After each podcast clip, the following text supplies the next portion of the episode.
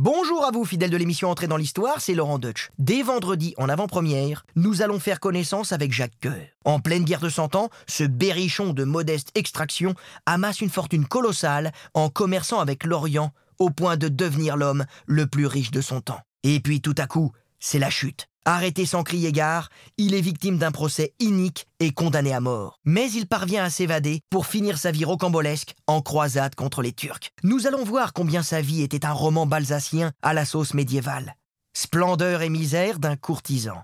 Vous vous demandez comment Jacques Coeur a pu monter si haut pour chuter si bas? Alors pour le savoir, rendez-vous ce vendredi pour ce nouvel épisode d'Entrée dans l'Histoire sur l'application RTL et sur toutes nos plateformes partenaires.